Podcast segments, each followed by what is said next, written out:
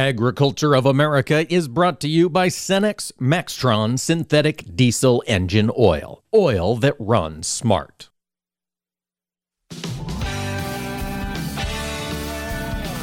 Informing America's farmers and ranchers. This is AOA, produced by the American Ag Radio Network. Now, here's your host, Mike Pearson. Welcome back to AOA, ladies and gentlemen. We've talked a lot about the issues unfolding in Washington, D.C., and there are myriad. Joining us now to break down these issues is Iowa Senator Charles Grassley, Republican from the state of Iowa. Senator Grassley, thanks for joining us today. Oh, I'm always glad to talk to the farmers of Iowa. Senator, let's start there. The farmers of Iowa got some bad news, particularly those hog farmers, late last week as the Supreme Court upheld California's Proposition 12. As a senator from Iowa, what does that mean for your constituents? Well, first of all, there was an unusual combination of Republican and Democrat appointed justices that joined each other uh, in opposition and in favor of. Uh, you've got people like Clarence Thomas, Gorsuch, Sotomayor, uh, Kagan. Uh, the last two are Democrat appointed. The first two are Republican, and then a Republican appointed Barrett. They were they made up the five, and then you have uh, people that are uh, very conservative and one liberal that was made up the four that voted against it. I don't like the decision. It's bad. It can be corrected if you get enough votes in the United States Congress to overturn it. And uh, Senator Marshall of uh, Kansas has such a bill in, and I don't know whether he's got the bill in this session or not, but I'm sure now he's going to put it back in. And last year, I and Ernst and Cornyn and Hyde Smith uh, joined the effort of Senator Marshall to make sure that Proposition 12 in California uh, didn't uh, didn't rule. And I don't agree with the opinion because I think that when you can't sell Iowa pork meat in China because I mean in California because uh, our, we use sow crates that aren't uh, 12 feet wide. Uh, you know that it uh, it's a heavy burden on interstate commerce, and that's why the Congress and the federal government can regulate interstate commerce. But Gorsuch said otherwise, and I'm going to quote exactly from his uh, decision. Quote, the Constitution vests Congress with the power to regulate commerce among the several states.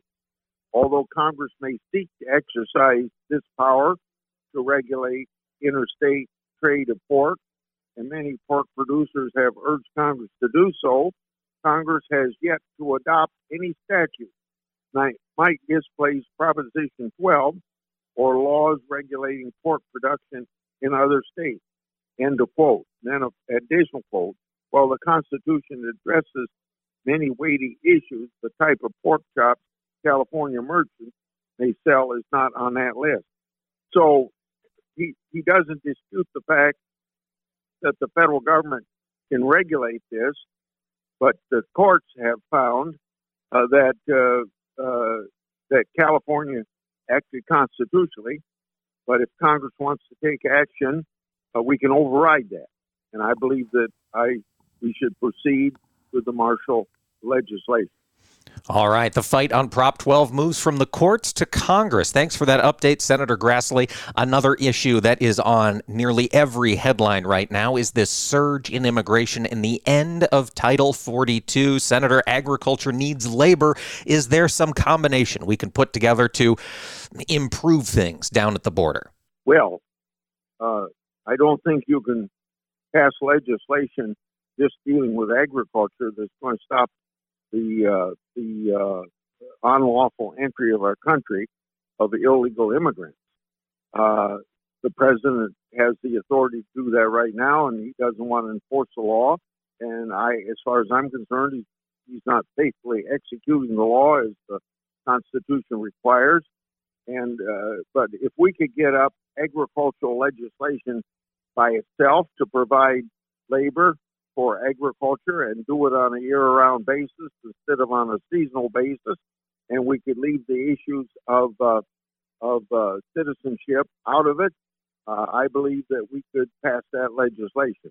But I don't think that uh, Democrats are going to let us take up a bill just for agriculture without making sure that there's a path to citizenship for the people involved.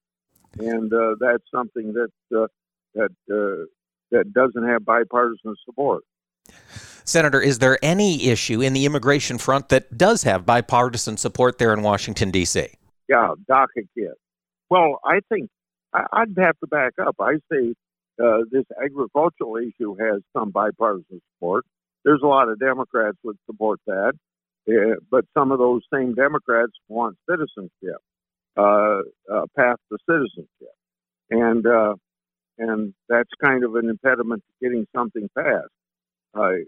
but uh, on the, on what you call the comprehensive legislation, it's impossible to get uh, a bipartisan movement on a big bill because uh, the president's not supporting the laws the way they are, and uh, that's poisoned any discussion of comprehensive legislation here in Capitol Hill.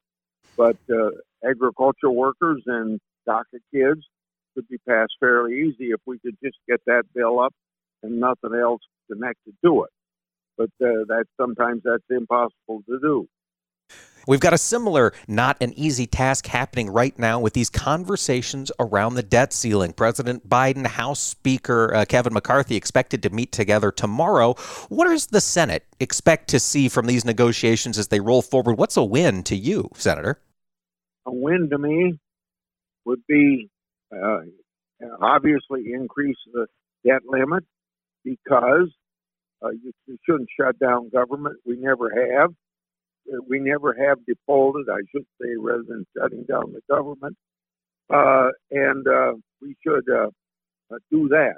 And then for spending, I would do what the House has done, go back to 2022 level of expenditures, because the Democrats spent so much that you would, uh, last year, that increased uh, inflation.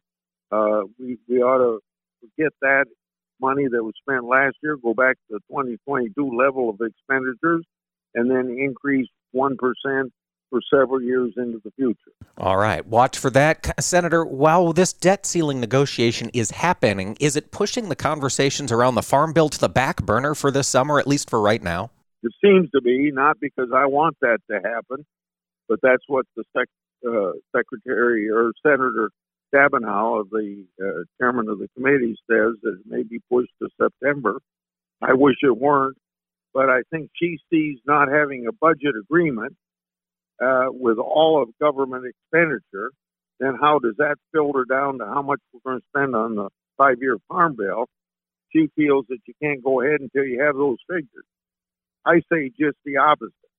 Uh, we don't know what those figures are. I agree but go ahead and write the legislation, stick in some numbers, and then when the uh, top line comes out on total government spending, dial those figures up or down according to what uh, we get to spend on the on the five-year farm bill. Folks, we've been speaking with Iowa's Republican Senator Charles Grassley. And Senator, thank you so much for joining us today. Oh, goodbye. Stay tuned. We'll have more AOA coming up after this. Agriculture of America is brought to you by Cenex Maxtron Synthetic Diesel Engine Oil. Oil that runs smart. It's the most important race of the year. The one where winning is everything. Where the decisions you make now can and will define your entire season. The yields you're dreaming of are either won here or lost here this is Corn Sprint 2023. You win it with Biopath, a biological fertilizer complement from the Mosaic Company. Specially formulated to make nutrients more available during the most critical uptake periods and strengthen root systems for better absorption. It's the kind of edge that gets your crops all the way to the finish line with greater yield potential, greater return on your fertilizer investment, and just plain old greatness. So win the corn sprint. Include Biopath in your early season fertilizer application. Contact your local retailer or visit cornsprint.com. In today's troubled world, our USA Armed Forces stand ready to protect you, your family, and our American way of life. When veterans return to civilian life, they deserve your recognition and support. You can help put vets to work by donating your car, truck, or van to Patriotic Hearts. Your donation will directly support programs to help vets find jobs or even start their own business. Donate today for fast, free pickup of your vehicle, running or not. Operators are standing by to answer questions about making a tax deductible vehicle donation. Find out how you can make a difference in the life of a United States veteran. Call 800 209 6416 for 24 hour response. Call 800 209 6416. 800 209 6416. That's 800 209 6416. What do Mick Jagger, Barbara Walters, and Star Jones all have in common? They've all suffered from something called heart valve disease. Heart valve disease affects 11 million Americans and, if left untreated, can lead to death. Unfortunately, less than one in four Americans have much knowledge of this disease that kills more than 25,000 people every year. The good news is that if heart valve disease is treated, patients can recover and live long, happy, and productive lives. But in order to treat heart valve disease, you need to know if you have it. If you or your loved ones are over the age of 65, have been treated with radiation to the chest, have been diagnosed with a heart murmur, or have a history of heart disease, it's time to listen to your heart. Ask your doctor today about screening for heart valve disease. A message brought to you by Heart Valve Voice US. For more information about the symptoms and treatment for valve disease, go to heartvalvevoice-us.org. Agriculture of America is brought to you by Cenex Premium Diesel, fueled by innovation, powered to perform.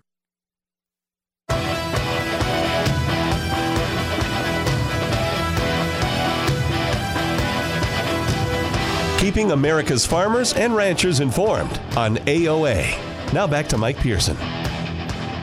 Welcome back, ladies and gentlemen. AOA continues today. And as Senator Grassley mentioned there in segment one, the debt ceiling negotiations are perhaps taking center stage in Congress right now as they get through that crucial deadline about keeping the government funded. But in the meantime, farm groups are continuing to press their issues on Capitol Hills at hearings and in meetings with legislators about what they'd like to see in this upcoming farm bill. One of those groups that has been very active on DC recently, well, and always, is the National Cattlemen's Beef Association. Joining us now is their CEO, Mr. Colin Woodall. And Colin, thanks so much for joining us on AOA today. Mike, it's great to be with you. Thanks for having me. Let's talk a little bit about President Todd Wilkinson will be testifying in Congress this week. What's on his mind here this week? You know, he's looking forward to talk about our priorities for the Farm Bill to make sure that Congress knows that we have to move forward in getting this Farm Bill bill done as, as quickly as possible because of all of the important provisions that apply to cattle producers, things such as preserving the Environmental Quality Incentives Program, EQIP, and other conservation programs, making sure that we have the funding for all the levels of research, because the research is done at the Agricultural Research Service, Economic Research Service, and our land grant universities is so incredibly important to our success hitting the fact that we have to maintain funding for our foot and mouth disease vaccine bank and also ensuring that great risk management programs like livestock risk protection are continued and are made even more available to producers across the country. So those are things he's going to hit on, not to mention talking about the fact the cattle market is looking a whole lot better than it was this time a year ago. It is. It is a fun time to be a cattle producer, and it is an industry that has well deserved a reprieve and some profitability. That is for sure. But, Colin, thinking of all of those issues that are impacting the cattle industry here in 2023, there's one that in the past couple of weeks we've started to hear the rhetoric heat up mm-hmm. again. Certainly one that impacts NCBA, and that's checkoff reform. We saw a number of, of letters come out from uh, regulators or, or legislators last week. And what's your take here on checkoff reform as this off act is discussed in DC? So the OFF Act stands for the Opportunities for Fairness in Farming. And really, it's a red herring. What this is really about is animal activists once again coming and attacking those of us in animal agriculture. When you look at the sponsors of this legislation on the Senate side, it's Cory Booker, who everybody knows is a vegan from New Jersey. He is being joined by Senator Mike Lee from Utah. On the House side, you have Nancy Mace, a Republican from South Carolina, who is uh, very active in the animal rights, animal activism network, as is Congresswoman Dina Titus, a Democrat from Las Vegas. So, the one thing that all of them now share is that they are advocates for animal activists. And animal activists, we know, have been attacking us for years now because they just don't want people eating meat especially don't want people eating red meat. But the way that they have figured out that they can be successful in doing that is by attacking small pieces of our industry. That's why you see animal activists supporting things such as WOTUS, Waters United States. And that's why you see animal activists coming forward and supporting the OFF Act and really pushing the OFF Act because they know that the checkoff has been very successful over the years in promoting beef. And one of the reasons why we have the demand that we do right now is because of the success of the checkoff.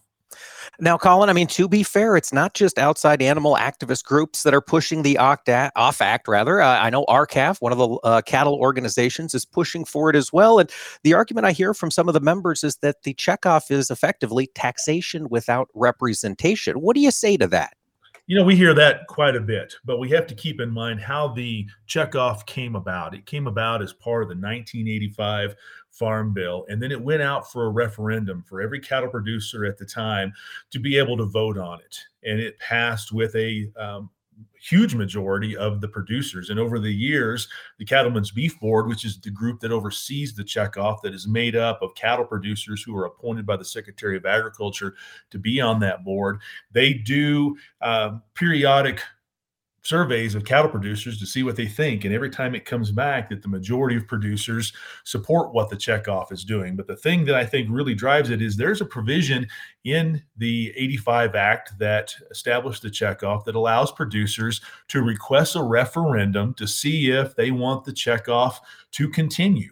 And there was an effort a couple of years back where a petition process was set forward to get producers to sign that to force a referendum, and they couldn't even get enough producers to sign the ref the uh, petition to get that referendum. So that was a very clear sign that producers do support this and that um, they will continue to support it based upon the great work that it has been done. We also need to mention that groups like R-CALF are associating themselves with these animal activist groups. And we just have to ask ourselves if you're really going to represent cattle producers, is that the crowd you want to hang out with? A crowd that is very clearly trying to take us out of the equation. Colin, I think another question I'd have for you, specifically because there's been so much uh, pushback and I guess heated conversation about the beef checkoff, but the OFF Act is all checkoffs. As I understand, in your conversation with the other commodity organizations, has there been much pushback from the other groups on the checkoff formations? So you're right, Mike. This in uh, this piece of legislation, the OFF Act, does impact every single checkoff that's out there. And what's interesting about the OFF Act is the things that it asks for already exist. For example, it says that um, checkoff dollars should not be used for lobbying. Well, you can't use checkoff dollars for lobbying today, and that is audited by the Cattlemen's Beef Board and USDA. It says that the checkoff should not be used to disparage other agricultural commodities. You can't do that today. It says that the checkoff financial should be open to the public. Well, all you have to do is go to the Cattlemen's Beef Board and you can see the financials of the National Beef Checkoff. And it says that the Office of the Inspector General should do audits. The Office of the Inspector General can do audits today. So it's very interesting that all the provisions that are put in there are uh, really focused on things that already exist in law today. The only thing that is different is that uh, they want to take groups like NCBA that also employ lobbyists and prevent us from being a contractor to the checkoff. Now, NCBA is not the only contractor to the National Beef Checkoff. We are one of nine, and every year we have to go before a group called the Beef Promotion Operating Committee, which is made up of cattle producers and asked to be able to do the projects we do. And if the uh, producers on the OC like it, then they will fund it. If they don't, then we don't get that money. But one thing that we all have to recognize is that none of those dollars, whether it's our checkoff or any of the other checkoffs, none of those checkoff dollars go towards lobbying, period. You mentioned, Colin, the Cattlemen's Beef Board. For folks who aren't connected to the world of, of checkoff and animal research, can you describe briefly the Cattlemen's Beef Board and what it is they do with those checkoff funds? You bet. So the Cattlemen's Beef Board is the group that was put in place to oversee the checkoff. And right now it's made up of just right at 100 cattle producers uh, across the country. And these producers are nominated by their states. And then ultimately the Secretary of Agriculture makes the decision on who gets to serve. And their job is to oversee the checkoff. So they make sure that all of us as contractors are doing the work that we said we were going to do, that we're doing the work according to the act and the order, and that we are using those checkoff dollars exactly the way that the act and the order lay out. And that's something that uh, I think everybody who's listening to you who who is not aware of the Cattlemen's Beef Board needs to understand that the checkoff is not NCBA. We are not the checkoff. The checkoff is run by the Cattlemen's Beef Board, and the Cattlemen's Beef Board is made up of producers. So the checkoff is not only led by producers, but the decisions are made by producers. And NCBA is just one of nine organizations that is a contractor. And other contractors include groups like the U.S. Meat Export Federation, uh, the American Farm Bureau Foundation, and also the U.S. Cattlemen's Association. It is a big group, nine, as you mentioned, that can perform contracting duties there under the Cattlemen's Beef Board. We've been talking here with Colin Woodall, CEO of the National Cattlemen's Beef Association. And Colin, with regard to the conversation around the OFF Act in D.C., what are you hearing from legislators? Is there it does appear to have bipartisan support. I guess my question is is it broad bipartisan support? It does not seem to be broad bipartisan support at the moment. And that's one of the things that NCBA is doing is to make sure that we are keeping uh, members of Congress from signing on or co sponsoring the OFF Act in order to uh, ensure that these programs can continue as they were built and as they were decided on by the producers who built them. And we also are just making it very clear that while, yes, there may be some industry groups that are supporting it, the majority of the groups that are pushing for this legislation are animal activist groups. And, and why are they doing that? Why do animal activists care about the checkoff? Well, they don't they really don't. The, the checkoff means nothing to them, but the checkoff has been very successful at building demand for beef. And that's contrary to what these animal activists want. They don't want people eating more beef, but yet the checkoff has done a great job of building that demand. That's why they're attacking it because they know that if they can hit it, that it makes it harder for people to eat beef, and that plays into their overall priority list. Folks, that's Colin Woodall, CEO of the National Cattlemen's Beef Association. Reminder if you've ever had a flat iron steak, that was developed through checkoff funding. Folks, stay tuned. We'll bring our back our conversation on Prop 12 here when AOA returns.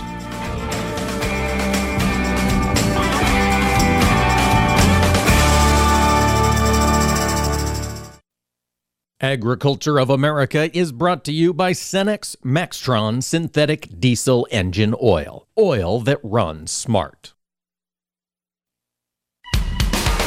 Join us every Tuesday for Around the Table, brought to you by CHS, as we discuss how cooperatives support farmers and ranchers and build strong communities.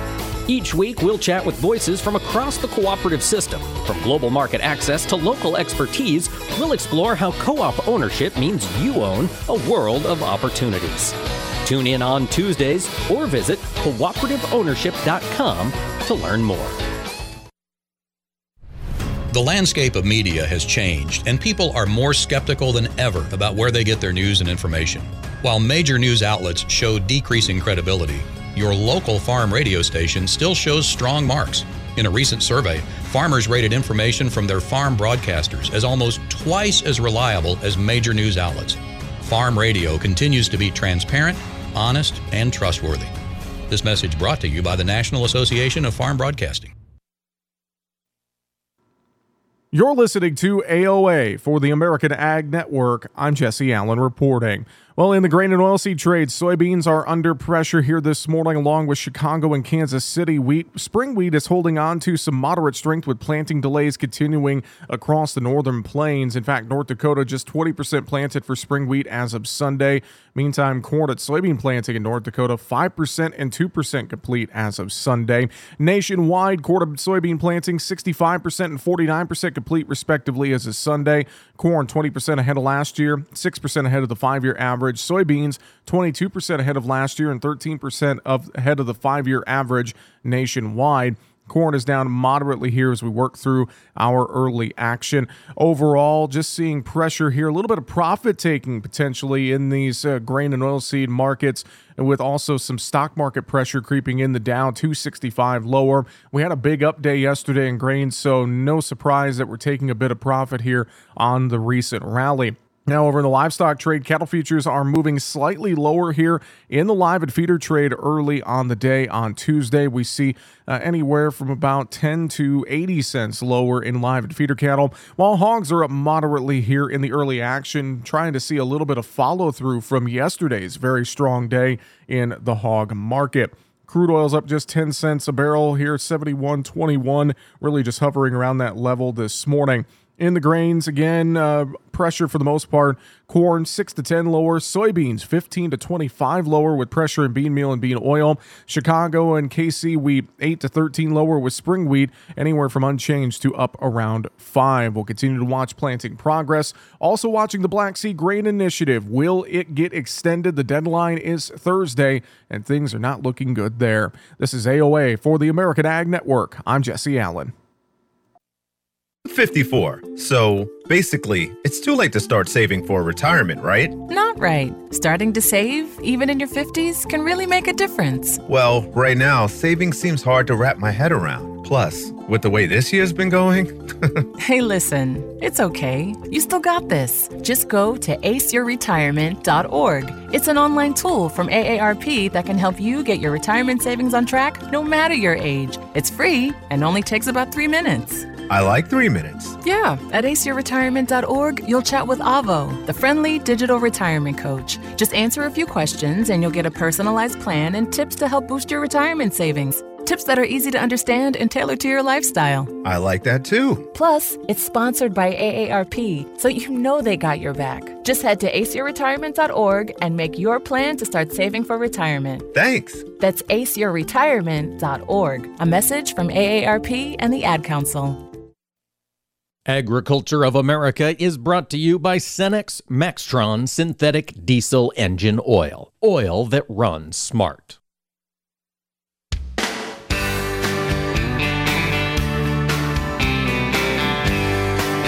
Keeping America's farmers and ranchers informed on AOA. Now back to Mike Pearson. Welcome back, ladies and gentlemen. AOA continues today, and the focus now turns to Proposition 12, the California law that has been debated in the courts for four years. Last year, got some certainty. It was upheld by the Supreme Court of the United States. And now, to bring us up to speed on how this could impact the industry, we're going to be speaking with Eldon McAfee. He's an attorney with Brick Gentry law firm in Des Moines, works closely with the Iowa pork producers. And Eldon, thanks so much for joining us here today. You're welcome. Glad to do it. Well, let's, Let's- just say I'd rather be talking about a case that was in our favor, but uh, beyond that, uh, glad to get on with you. Thanks. That is fair, Eldon, and I understand that, particularly from coming from the perspective of the Iowa industry. Before we talk about the impact of this decision and how you see it playing out down the line, Eldon, let's talk about the decision itself. Neil Gorsuch wrote the majority opinion, but it was kind of an odd grouping, as Senator Grassley mentioned earlier in the show. Who all was in favor of upholding Proposition 12? Well, there were, uh, in the end, there were five justices who of a nine court, nine member court, which is a majority, that ruled uh, to affirm what the Ninth Circuit found, and that was to dismiss the lawsuit.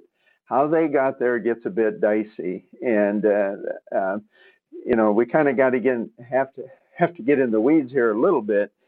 Uh, there were four justices led by uh, Chief Justice Roberts that clearly said it should be sent back to the district court, not dismissed, but sent back to the California District Court to do what we call a balancing test. Look at the benefits, look at the burdens on uh, producers, et cetera. Look at the benefits uh, for in for the state of California and determine is this in violation of the Constitution, Dormant Commerce Clause. But there were only four that got there. But on various points in the decision, uh, Gorsuch didn't have a majority, and in fact, only had a minority on several, at least one. And the very one he only had a mi- minority himself, Justice Thomas and Justice Barrett, that said, courts aren't equipped to do this balancing test. It should be done by the legislature. Only had three justices that joined in that, so that wasn't even close. That was a minority. But then you go to the next step, and I, again, we're getting in the weeds here a little bit, so bear with me. There, also, the courts have said, well, first, before you even get to do this balancing test, and, and we all do balancing tests every day in our lives, right? you, you look at the benefit, you look at the burden when you make a decision. Here, the first step the court said, Gorsuch said, is well, yeah, they have to show, prove in their petition, mind you, there's not been a trial here, that there's a substantial burden uh, on producers here outside of the state of California to comply.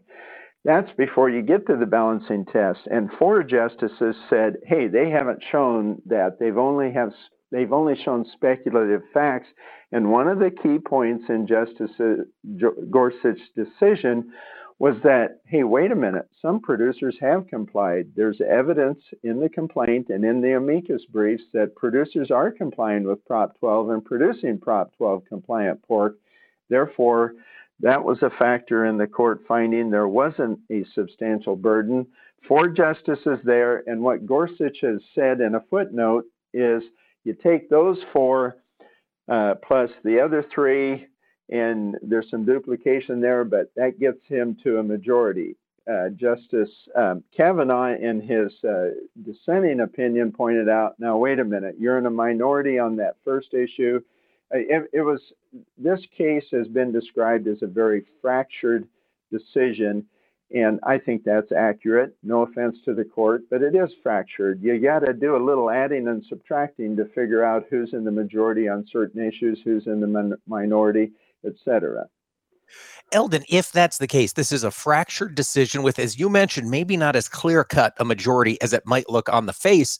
Does this open the possibility for future constitutional uh, complaints under Prop 12, or have we now exhausted kind of all of our avenues through the courts on this particular law?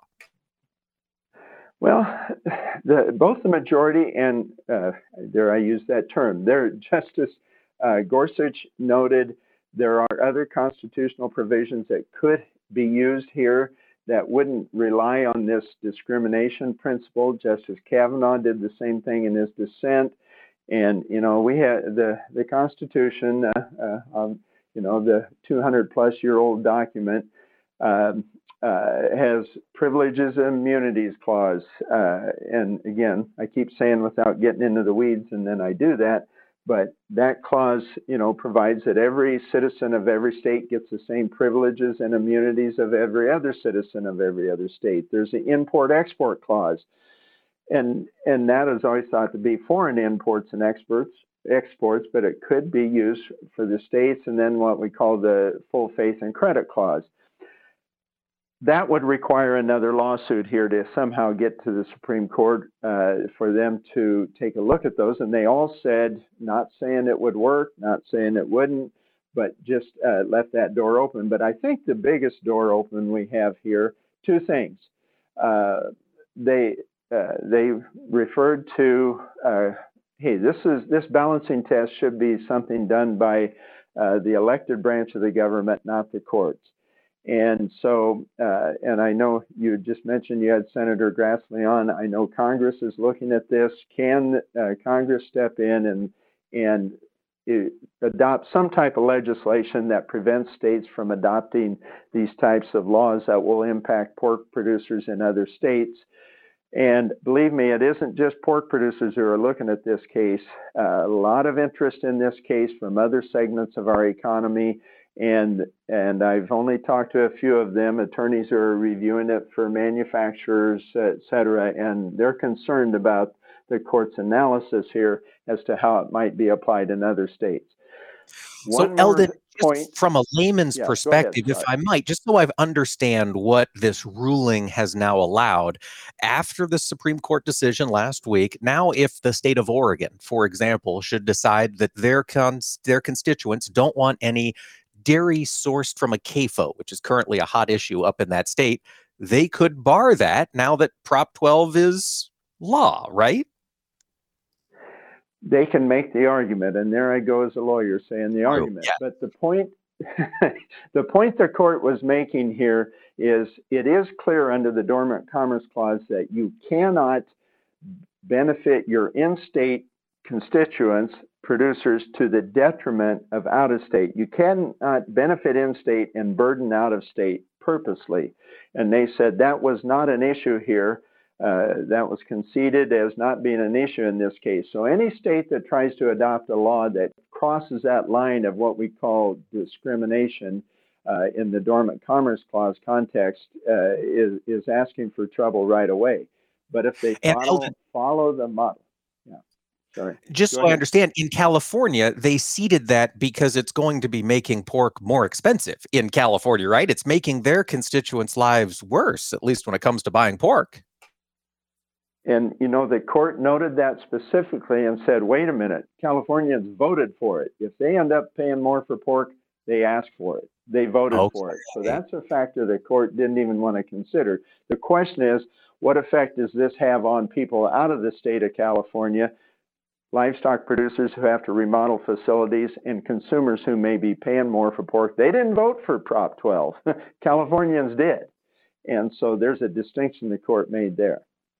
That is a really good point, Eldon. All right, so now from your perspective, working with so many producers in the in the Iowa Pork Producers Association, what comes next? I guess A is Iowa pork now from a non-approved facility barred in California, or when do we expect that to take place? And how are Iowa producers moving forward? Okay, the uh, by uh, by an order of the uh, California State Court in a different case brought by California grocers, restaurants, etc uh, there's a stay on enforcement until July 1.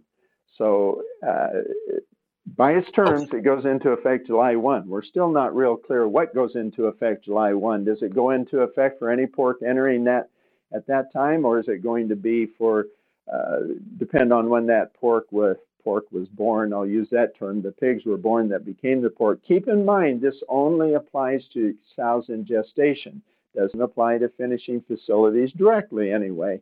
So, what am I telling producers right now and others? I'm telling them stay in touch with your uh, packer. Talk to your packer, your processor, whoever's buying your pigs, and talk with them and make sure you understand what they are going to require. I talked to a producer yesterday who had talked to his uh, packer, and his packer said, It's clear your pigs don't come anywhere near uh, California. So right now, he's not being asked to do anything differently because of Prop 12.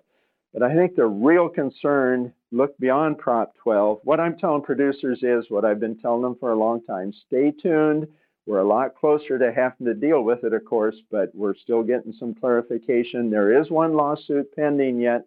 Iowa Pork Producers Association actually has a lawsuit in California that makes some of these claims uh, that weren't in this case. We'll see how the Ninth Circuit, they'll rule on that in a few days as to whether that lawsuit goes forward. But stay tuned and stay in touch with your, uh, uh, with your buyer. And uh, again, what our real concern is, Mike, down the, uh, we have concern with Prop 12 now. I think we can many producers will learn to deal with it or at least make sure they're not on uh, selling into California. But what are other states going to do that could lead to a real mess of patchwork regulation?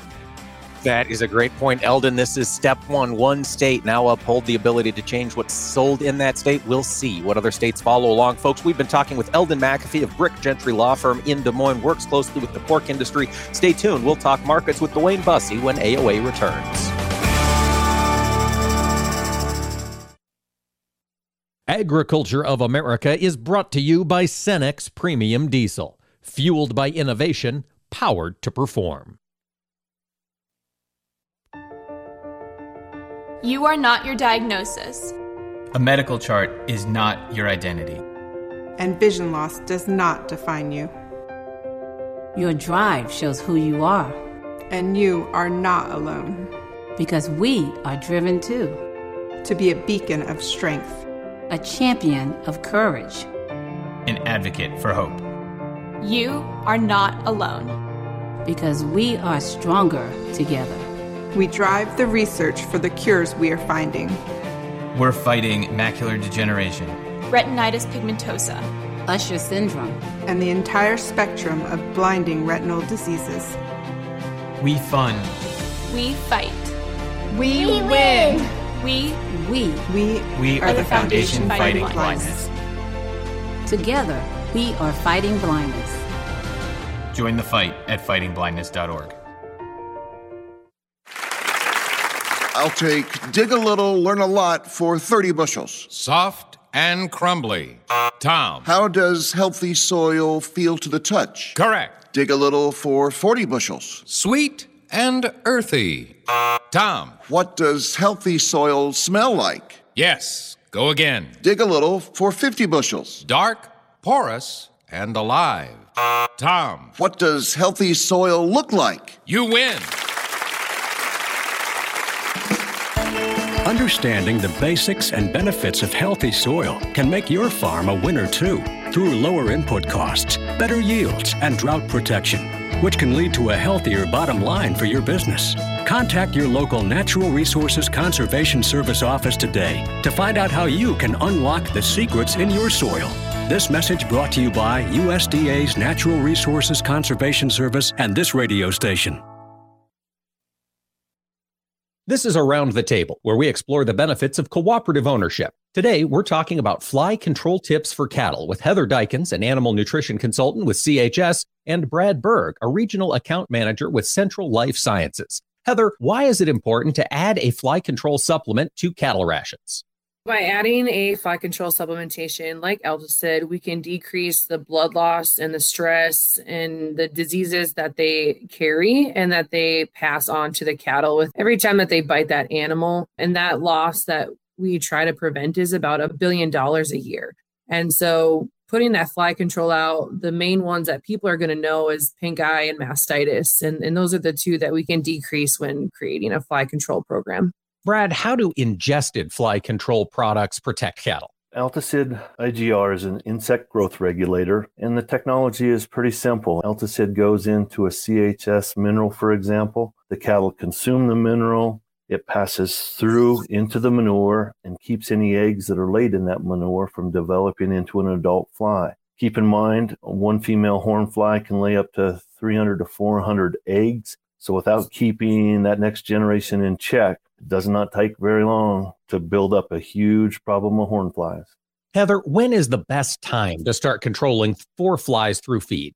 Depending on where you're located, it, it will determine on when you should start that process. In the spring, you want to start it before the flies appear. And so that's about 30 days before the last frost. And then we want to continue that until we hit the fall time and we have that first hard frost, but 30 days after that. So then we know that we're getting really good control before the flies are out and then after the flies are killed from the frost. Thank you for joining us around the table. Learn more about the benefits of cooperative ownership at cooperativeownership.com.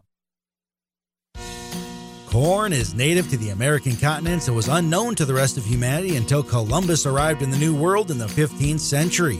It took less than 100 years after Columbus's discovery for corn to be introduced to farmers in Asia, Africa, Europe, and the Pacific Islands. After wheat and rice, corn is the third most cultivated crop in the world. The four nations that purchase the most corn from the United States are Mexico and Colombia, who use it as a food ingredient, and Japan and South Korea, who buy it mainly for animal feed. Around one third of the corn grown in the United States is eaten by livestock, another third is used in the production of ethanol fuel, and the rest is either consumed by humans, exported to other nations, or used industrially. Now, that sweet corn, that's the variety that most Americans grill or boil for cookouts or just eat straight out of a can with a spoon, accounts for just 1% of all corn grown in the United States. These farm facts brought to you by the American Ag Network.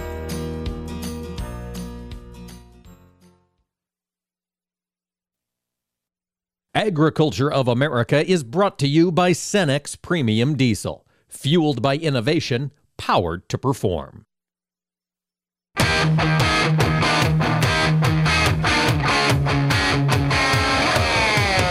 Keeping America's farmers and ranchers informed on AOA.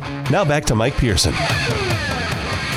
Welcome back, ladies and gentlemen. AOA continues today, and now our focus is going to turn to the commodity markets. Looking at the grains, there is substantial red on the screen today. Soybeans down 18 in the new crop, 23 to 28 cents in old crop. Joining us now to break down these markets is DuWayne Bosse of Bolt Marketing in Britton, South Dakota. And DuWayne, what has happened here in the soybean market? I know it's kind of maybe a, an easy, simple answer, but I think it's the correct one. I think it's a lack of bullish news after last Friday's USD report. It just has the bears in total control. I mean, we don't have a weather issue. We're not talking about prevent plant like I was worried we would a couple of months ago. And it just has the bears in total control, and the sell off is running and pushed through some resistance areas, I mean support areas, and new contract low for November beans uh, below 12.15. Now we're at 12.10. Yuck. Oh boy, there are. Did you, DuWayne? Do you think that is going to hold this level that we're at right now? This has been an accelerated downward move this morning. It has. Uh, I'm afraid not. Even though we're down 31 in July beans, that's a nine month low. I'm looking at a gap down at 13.55. That's another about 15 cents lower. To me, that's probably where we need to flush down to before we start finding some support, I'm afraid. All right, DuWayne. Well, you mentioned perhaps the market is growing a little less afraid of prevent plant. Of course, you travel across the Dakotas quite a bit. Are you seeing farmers make some progress? Just starting to from the North Dakota South Dakota line north, um, but it so it, we're behind obviously and have a narrow window to get the entire crop in. But that window looks open though, Mike. Uh, the forecast looks pretty good this week. Um, there will be some prevent plant northeast South Dakota, no doubt about that, but probably around that 2 million total nationwide, which is really what the trade is anticipating. So lower than a normal year, which is more that, you know, four to six range. So, so yeah, there again, there, there weren't that bullish story out the window. So it kind of makes it so the Bears have control and they sell this thing off and phones are quiet here, which means farmers are busy out in the fields. That certainly makes sense, DuWayne. Corn, wheat markets also down on the days. This is a continuation of the same story. We just have no new news really to discuss. Uh, right, exactly. I think the wheat market, you know, we rallied on the obviously poor crop in the southern plains and the Kansas wheat tour going on. I but I think we traded that the last week and a half in the Kansas City wheat market. I mean, we, we rallied a lot already. So that story is probably already priced in. It also sounds like Russia, Ukraine are still willing to talk. Um, they haven't reached an extension yet on the Black Sea grain export corridor. But the fact that they're still willing to talk makes me and I think the rest of the trade think that something will get done, some sort of extension will happen before Thursday night's deadline. So I think that has the sellers in control there too. With that being the case, given the selling we're seeing today already, uh, DuWayne, if we get that headline, Black Sea Corridor remains open, pretty well priced in, you're thinking right now? Yeah.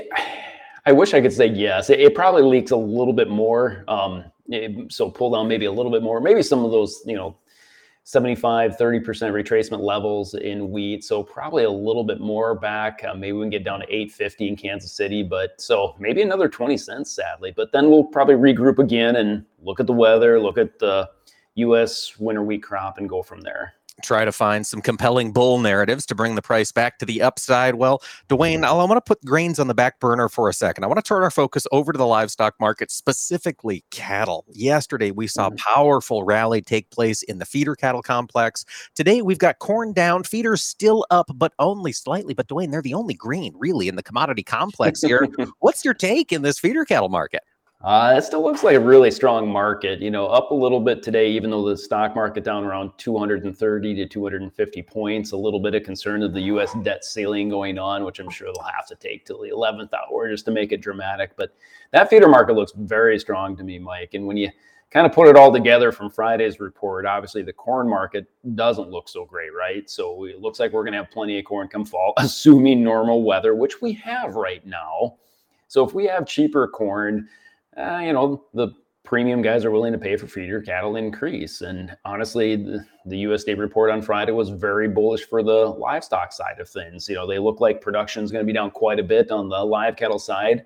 Demand will be off a little bit, but still ending stocks decrease. So we just don't have the supplies. I I think these back month feeders look very strong. And I I don't feel like it's only a matter of time until we take out that 245 life of contract highs. DuWayne, I, I want to put some numbers into these conversations that we're having for folks who maybe aren't plugged into the cattle complex. Right now, we've got October feeders at 236. We've got Nove right mm-hmm. there at 236 as well. And you believe that's a buying opportunity, if I hear you right. Is that correct? No. Boy, now that you say it like that, it sounds a little crazy, but no, no, you're exactly right. I you know, I'm going to try to wait to buy on a dip because we have rallied here recently, but I, I think eventually that takes out the 245. And gosh, I, I don't know where we end up come fall. If we can get the rains in the southern plains and the pastures rejuvenate these pasture conditions, you could see 260 feeders come fall. All right, DuWayne. So that's one side that I'm sure our rancher friends would love to see take place. But if we're looking at 245, 250, 260 feeder cattle, plus we've still got corn in that four to 550 range, how how big a price tag are we going to need to hang on these fat cattle? right. Pro- probably higher will be the answer everyone's going to say, and it probably won't get high enough. It, it never really does anymore to just hedge on the board as you buy the calves, right? But boy, those back months there look very strong too, and they looked just as strong yesterday. February, April back there, February at 175. April's already at 178. Wow, I and those are nice prices there. You know, obviously, probably doesn't look like it's gonna be too hard to get above 180.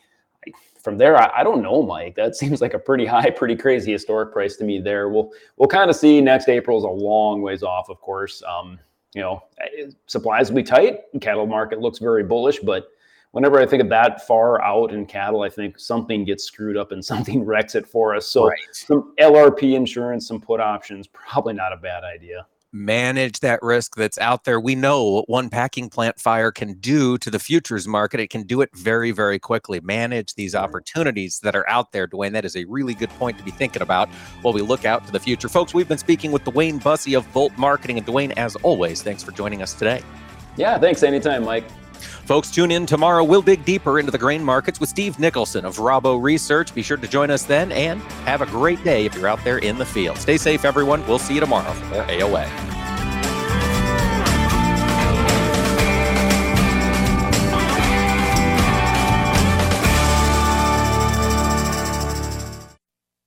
Agriculture of America is brought to you by Cenex Maxtron Synthetic Diesel Engine Oil. Oil that runs smart. Tune in the first Wednesday of every month to listen to the monthly grind here on AOA. It's brought to you by our friends at the National Corn Growers Association, and each month we're going to dig into one specific aspect of corn demand. What happens to this grain after it leaves your operations and enters the global supply chain? That's what we're going to talk about each month on the monthly grind. Again, that's the first Wednesday of every month, and you can also find us wherever you listen to your favorite podcast. It's a show you don't want to miss. Welcome to the 2023 Corn Sprint. Please be silent as the runners take their marks. And looks like one plant has already pulled into an early lead because it's been enhanced with Biopath, a biological fertilizer complement from the Mosaic Company. Wait, wait, and the early favorite has crossed the finish line. Get the most out of your fertilizer investment. Don't forget to add Biopath to your early season application. Talk to your retailer about Mosaic Biologicals today or visit cornsprint.com. As an organ donor, your story doesn't have to end. The good in you can live on. In fact, you could save up to eight lives with your gifts. Your heart could keep beating. Your kidneys could keep filtering. And your intestines could keep on digesting for others. And that's not all. You can improve the lives of 50 more people as an eye and tissue donor, restoring sight and health. And you're not just helping out the person receiving the transplant, you're touching whole families with your life saving gift. Register in minutes. Just go to organdonor.gov. You'll be happy you did. And just maybe, someone else will be happy too. Sign up today. Go to organdonor.gov. It saves lives. U.S. Department of Health and Human Services, Health Resources and Services Administration.